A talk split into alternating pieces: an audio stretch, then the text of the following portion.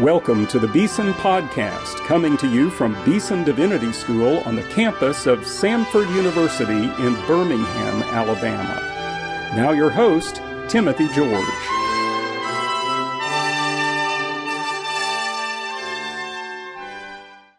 Well, on today's Beeson podcast, my friend Dr. Robert Smith Jr. and I are here, and we are delighted to introduce you once again to one of our favorite preachers in the world today. He's been to Beeson many, many times, Dr. Haddon Robinson.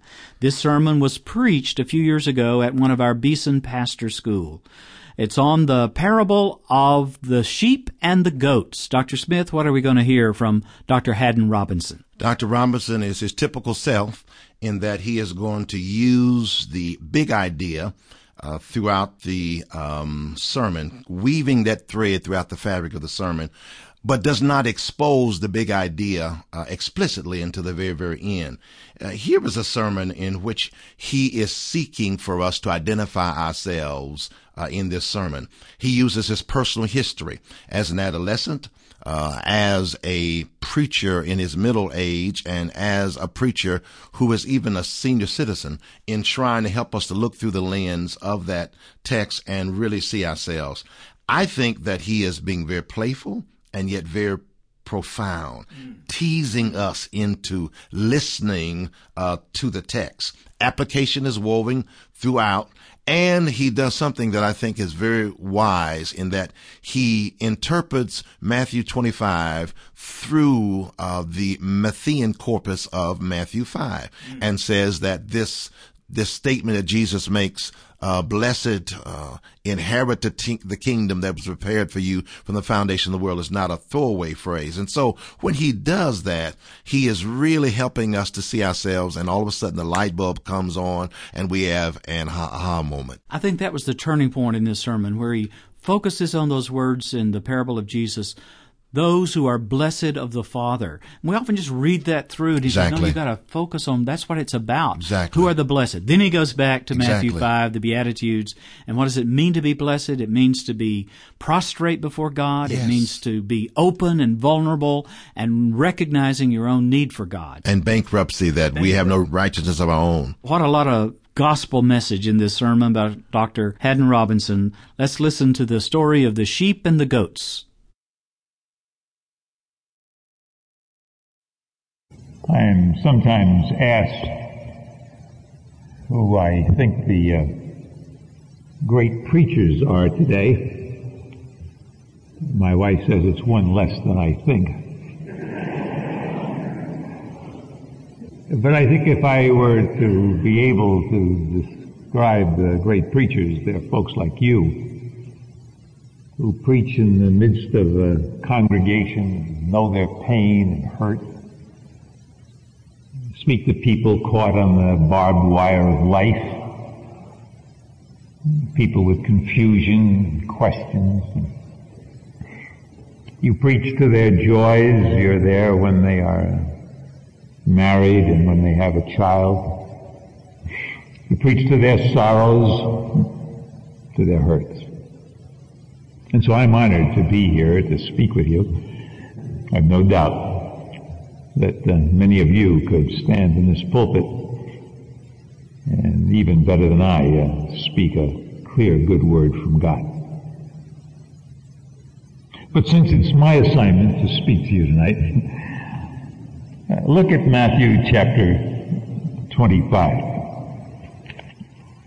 Matthew 25, beginning at verse 31. When the Son of Man comes in his glory and all the angels with him, he will sit on his throne in heavenly glory. All the nations will be gathered before him and he will separate the people one from another as a shepherd separates the sheep from the goats. He'll put the sheep on his right and the goats on his left. And then the king will say to those on his right, Come, you who are blessed by my Father. Take your inheritance, the kingdom prepared for you since the creation of the world. For I was hungry, and you gave me something to eat. I was thirsty and you gave me something to drink. I was a stranger and you invited me in. I needed clothes and you clothed me and I was sick and you looked after me. I was in prison. You came to visit me.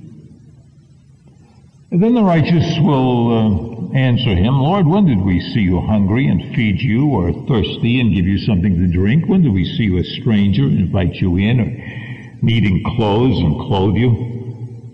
When did we see you sick or in prison and go to visit you? The king will reply, I tell you the truth. Whatever you did for one of the least of these brothers of mine, you did for me. Then he will say to those on his left, Depart from me, you who are cursed. Depart into the eternal fire prepared for the devil and his angels. For I was hungry and you gave me nothing to eat. I was thirsty and you gave me nothing to drink. I was a stranger and you didn't invite me in. I needed clothes. You didn't clothe me. I was sick and in prison and you did not look after me. They also will answer, Lord, when did we see you hungry or thirsty or a stranger or needing clothes or sick or in prison and did not help you? You reply, I tell you the truth, whatever you did not do for one of the least of these, you did not do for me. Then they will go away to eternal punishment, but the righteous to eternal life. Me tell you the history of this text. Not the kind of history you'll get in a theological seminary. I mean my own personal history. First time I ever remember hearing this passage, I was uh, in my early teens. My cousin and I were uh, in the search for a church that would minister to us. We defined that as a church that would have a basketball team. And uh, we found it in the Broadway Presbyterian Church in New York. I discovered a lesson in that early day, and that is that uh, every silver lining has a cloud. Because in order to be able to play on the team, you had to go to Sunday school. It was there I came under the influence of Miss Lorch. Miss Lorch was a student of biblical prophecy. it seemed to me she particularly liked the passages that dealt with judgment. Probably because of the boys that were in her class. And she talked about the judgment of the sheep and goats. I was back in my literalistic phase of interpretation, and I thought she was talking about real sheep and real goats. And I, I pictured this whole thing like a county fair. It seemed to me it was a little beneath the dignity of Jesus to be sorting out animals, but uh, Miss Lorch also told me that God counted the hairs on my head, and so if he was into that kind of trivia, sheep and goats made some sense. I came back to the passage about uh, three years later. By that time, I figured out that the sheep and goats didn't stand for animals, but for people. And that uh, in the passage, the uh, Christians were sheep, and those who were not Christians were goats. I didn't quite know why uh, the good people would be called sheep and the bad people would be called goats. I must confess that 50 years later, I still haven't figured that out. I was up in western Washington a couple of years ago and I was talking to a man who uh, raised sheep. I mean, he was into sheep, big time. Got about 50,000 of them. I said, um, you know, you've been around sheep all your life. When you think of sheep, is, is there a single word that would describe them? And he shot back the answer. He said, stupid. They are the stupidest animals you'd ever want to work with. I don't know what to do with that. Those of you who are pastors might be able to help me. So I, you know, tried it again. I said, well, what about goats? Wasn't as quick with that, but he thought, and he thought, you know, they're stubborn, kind of self-willed animals. well, sheep are helpless, dependent, defenseless, and uh, not too intelligent. I, I came to the passage though, and you know, understood this was the last judgment, and I, I pictured it. I, I pictured it because this was the judgment of the nations. That you know, there'd be a huge crowd of people, like the crowd that uh, would pack into Macy's department store just before Christmas. They'd be jostling each other.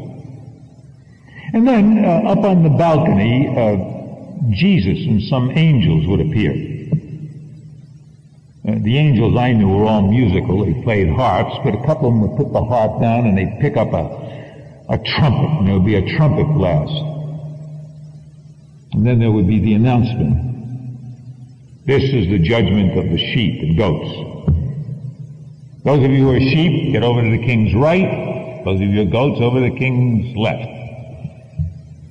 Oh, I knew that uh, for me and the you know fellows in my Sunday school class, well, that'd be easy. Uh, we'd saunter over to the king's right. What um, what troubled me was how this was going to come down with uh, my friends in my gang in New York.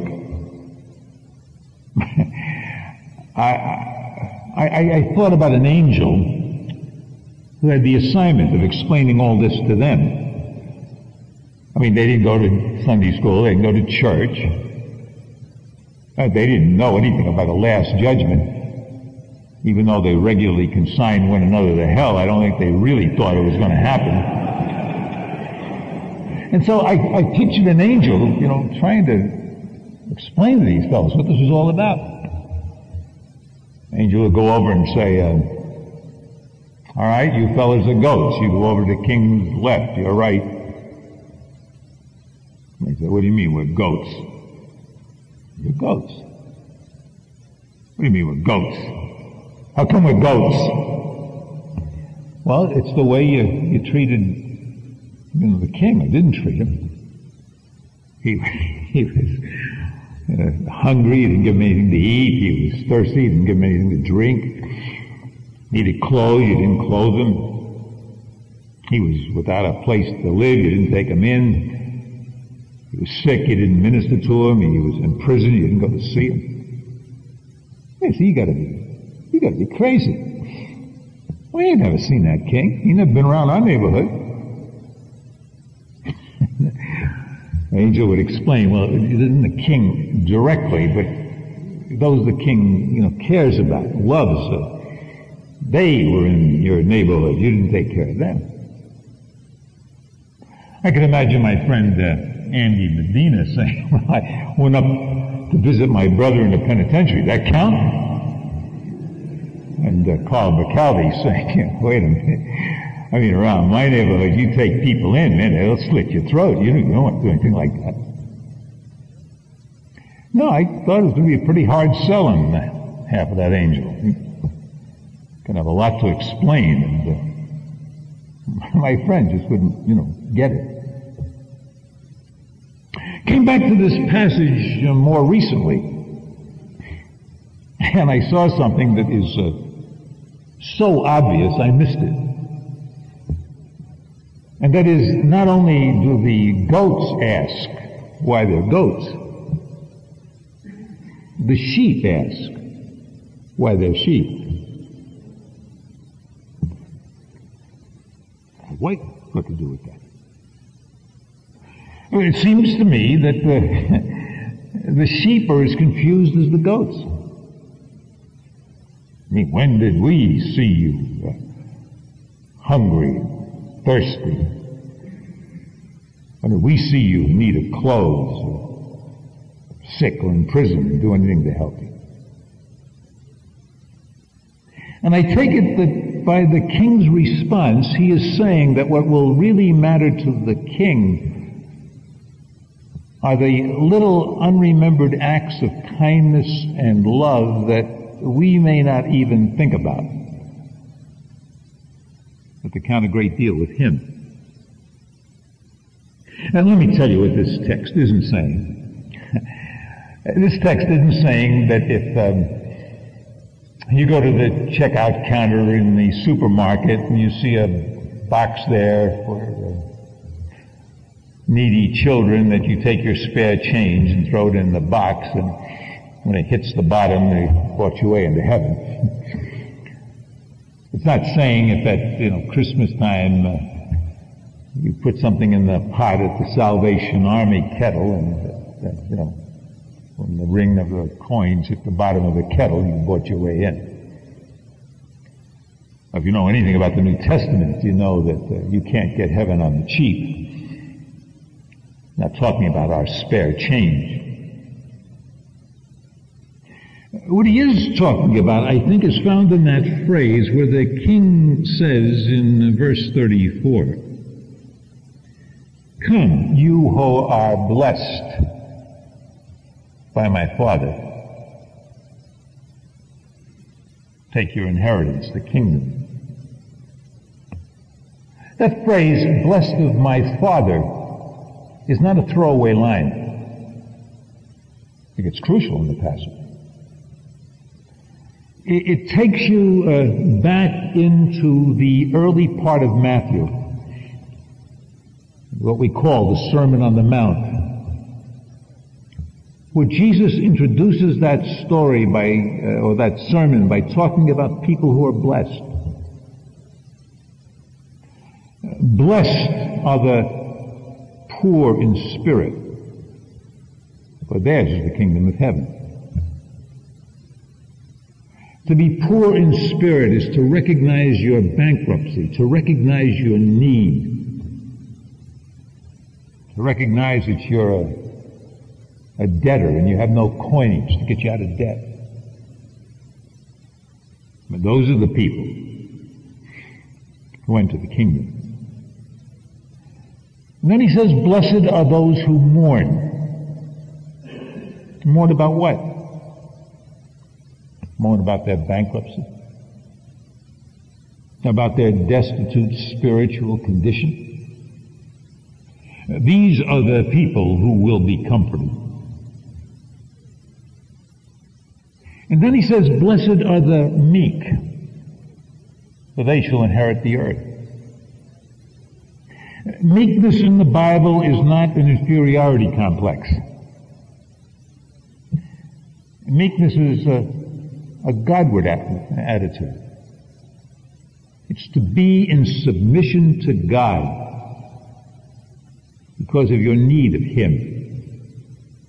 And they're the ones who will inherit the earth, this uh, kingdom that has been prepared in the beginning of the world. The middle beatitude is, uh, blessed are those who hunger and thirst for righteousness, for they shall be filled. Righteousness in the Old Testament, the New Testament, is not a thing. I mean, you can't buy 10 pounds of righteousness. Righteousness always deals with relationship. So that when we uh, read that uh, Abraham believed God and it was counted for him for righteousness, it meant that he had a relationship with God. And that relationship with God is shown in our relationship with others. So that we are always concerned about the sin that uh, destroys the relationship. It says we hunger, we, we thirst for that. We hunger and thirst for this relationship with God, hunger and thirst to have a right relationship with other people because that is our condition. Blessed are the merciful, for they shall receive mercy. If you really want to have a relationship with other people, one of the things that goes with that is that you give mercy instead of anger and judgment. And then, blessed are the pure in heart, for they'll see God. This kind of righteousness that we need so desperately and that we mourn for, that comes because we recognize our uh, poverty of spirit, not the righteousness that prays in the marketplace and makes long prayers, wants to be seen of people. It's integrity. It's, uh, it's honest. And then, uh, blessed are the uh, peacemakers. For they shall be called the sons and gathered daughters of God. The mark of, of being in his family is you're always trying to make peace. Certainly you're always trying to help people understand that the warfare between God and uh, men and women is over. That God has signed a peace treaty, uh, the blood of His Son, and He is satisfied with the death of Christ take away the sin that separates us from God, and we need to be satisfied with what satisfies Him. And we're concerned about peace with other people. Wherever we go as peacemakers, we want to break down the walls between Jew and Gentile, between Caucasian and African American, between Catholics and Protestants. Wherever we go, as best we can, we are trying to do what we can to uh, to bring people together, because they, if they know God, ought not live in animosity towards one another. That's the mark of the, those who are His sheep. And when you are that kind of person, uh, little acts of kindness and love and generosity of spirit come from your life as normally and naturally as uh, wool grows on the back of a sheep. So I thought about all of that. I tried to picture what the uh, that judgment will be like. I'm sure it's a distortion, but you know, it's the best I could do. I can imagine uh, myself uh, standing before the king. And the king would say to me, um, Robinson, do you have your, your date book with you? I'd say, yes, Lord, I do. I, I know I wasn't supposed to bring anything with me, but uh, you know, I, you know, I brought it in and got past customs, and yeah, I do. I have it right here. The king said to me, "Okay, uh, look up uh, uh March uh, 6, 1996." oh yeah, yeah. I, that was the day, Lord, that Newsweek magazine said that I was one of the 12 outstanding preachers in the English speaking world. the king said, I don't know anything about that.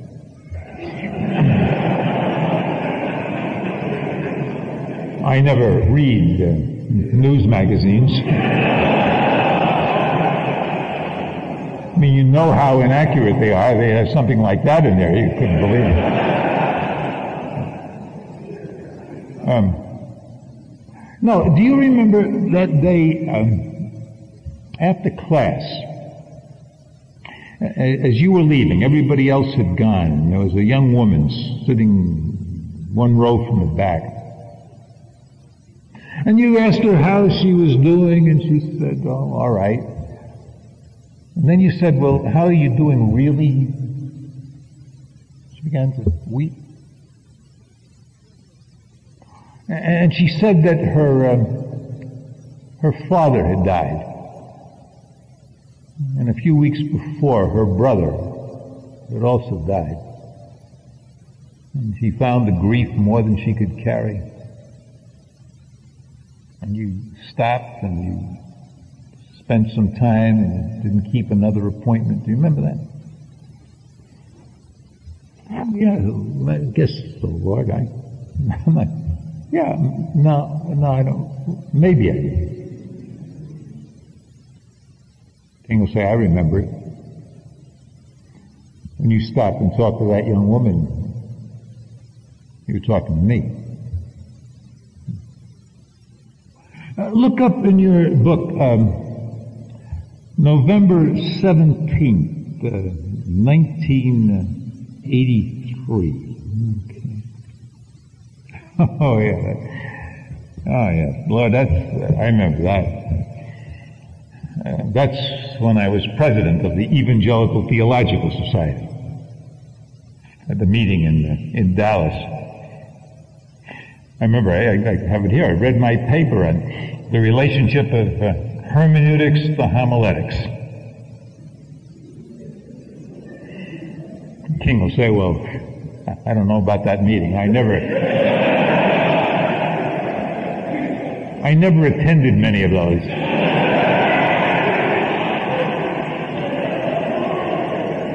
I found them a little too stuffy. and I read the title of your paper and I didn't know what it meant, so I didn't bother to read it.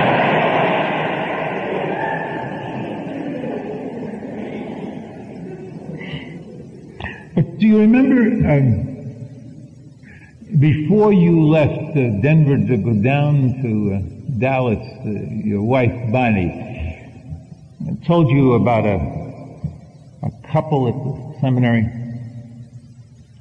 I allowed them to have a 26 day check in a 31 day month. They're having a hard time. And your wife felt that you needed to do something for them.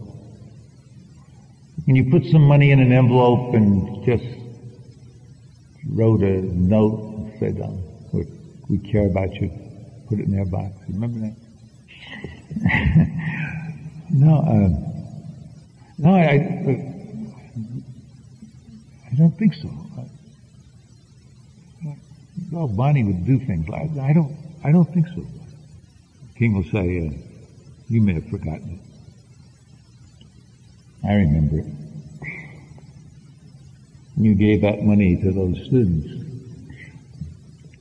He gave it to me. And I really appreciate it, and I've never forgotten it. There's going to be a lot of surprises at the judgment. A lot of surprises. There are going to be some people who are absolutely, absolutely sure they've made it in. They'll come before the king and say, Lord, we prophesied in your name. We performed many mighty works. We did miracles. the king will say, I never noticed. You're not one of mine. And there'll be some other people who will come before the king feeling so embarrassed about the mess they've made of their lives.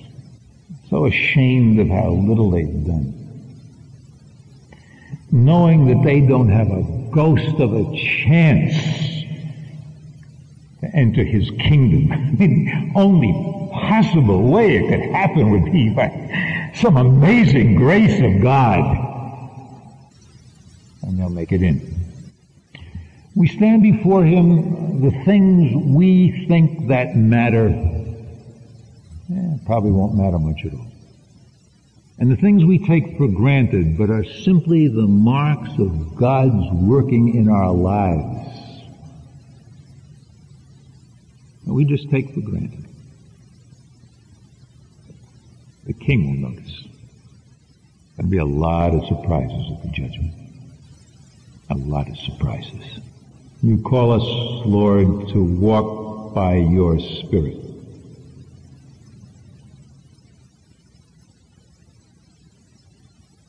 And we think that means that we will have great dreams and marvelous accomplishments we discover that that means that we will be people who love, who have joy, peace, marked out by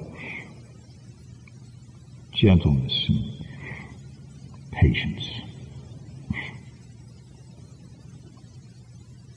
We didn't expect that. Teach us, Lord. Help us to remember that the values of your kingdom are very different.